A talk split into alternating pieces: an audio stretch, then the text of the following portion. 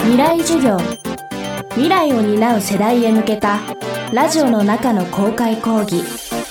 今週の講師は医学博士認知症専門医の長谷川義也です。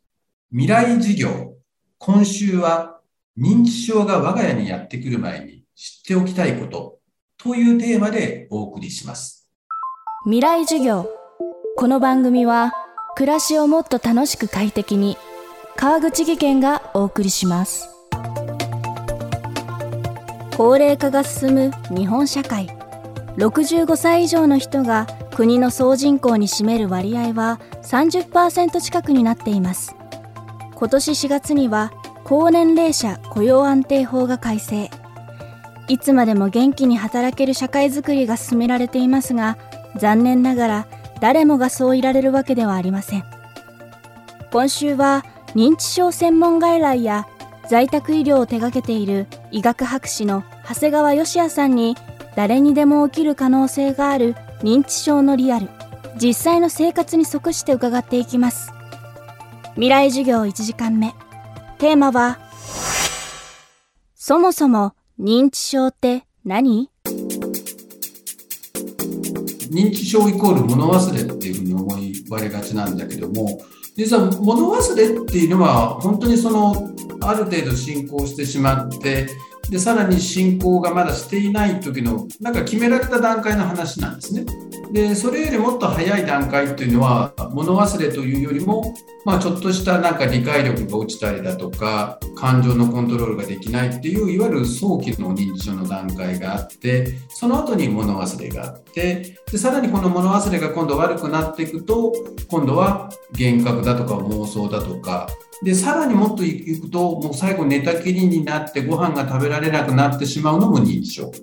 大体65歳を超えてくると、まあ、6、7人に1人はまず早期の認知症の人がいると言われていますね。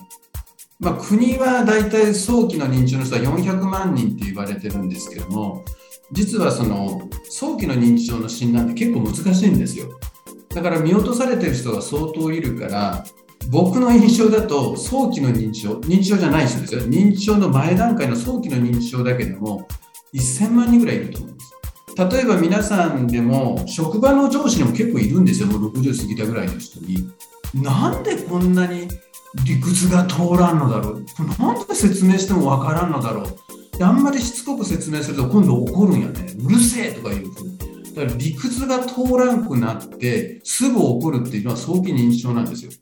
そんな人むっちゃくちゃおるでしょ。だから65歳以上の高齢者の人だけじゃなくてもう60過ぎた、まあ、会社の経営層の人なんかいっぱいいるんだよね。認知症の一歩手前と言える症状が出てきた時本人はなかなかそれを認めたくないものです。でも目を背けることでより不幸な状況が起こることも考えられます。そうならないための検査どうやって受けてもらうのがいいのでしょうか？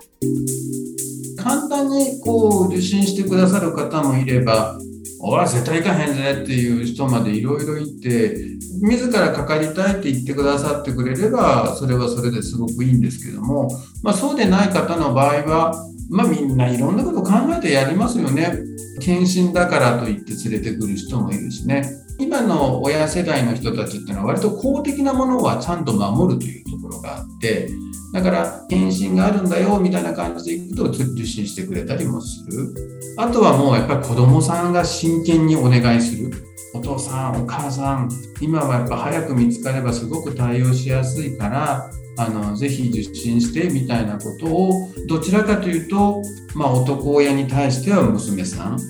でお母さんに対しては息子さん。やはり異性がいいね。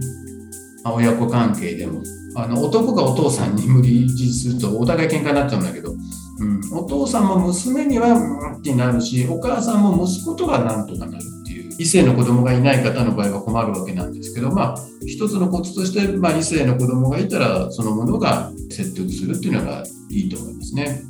認知症ってやっぱりこう正しい情報を知ることで正しい対応ができるんですね。なんで知ることが大事なんですかって言ったら正しい対応正しい選択ができる。結果として後悔することのない認知症介護ができるんですよね。だから例えば先ほどの早期認知症の患者さんの家族っていうのは親子断絶してる人たちって結構いるんですよ。長男さんと実はもう仲違いして全然もう改善してないって。なんでって言ったら昔もひどい喧嘩をしてっていう。でそれをなんで喧嘩したのかって聞いたら親父そろそろ階段のとこバリアフリーにした方が転んだりした時大丈夫じゃないかみたいなことを言って息子さんがお父さんのためを思って提案してるのにそれに対して俺はまだそんな弱っとれへんわみたいな感じで怒って喧嘩してでもう親父なんかで俺はもう二度と口聞かんみたいな親子関係の人って結構いるんですよね。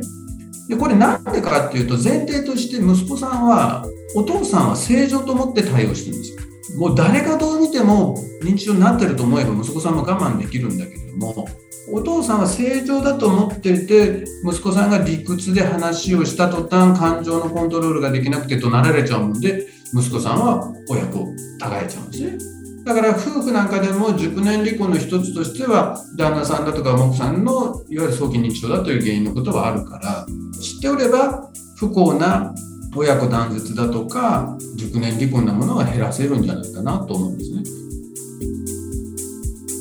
未来授業今週の講師は長谷川芳也さん。今日のテーマはそもそも認知症って何でした。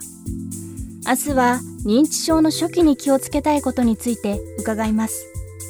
長谷川さんの最新刊ボケ日和我が家に認知症がやってきた。どうする？どうなる？は換気出版から発売中です。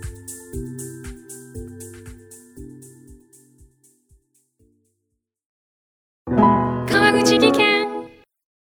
階段での転落。大きな怪我につながるので怖いですよね。足元の見分けにくい階段でもコントラストでくっきり。白いスベラーズが登場しました。皆様の暮らしをもっと楽しく快適に。川口技研のスベラーズです。未来授業この番組は暮らしをもっと楽しく快適に川口技研がお送りしました。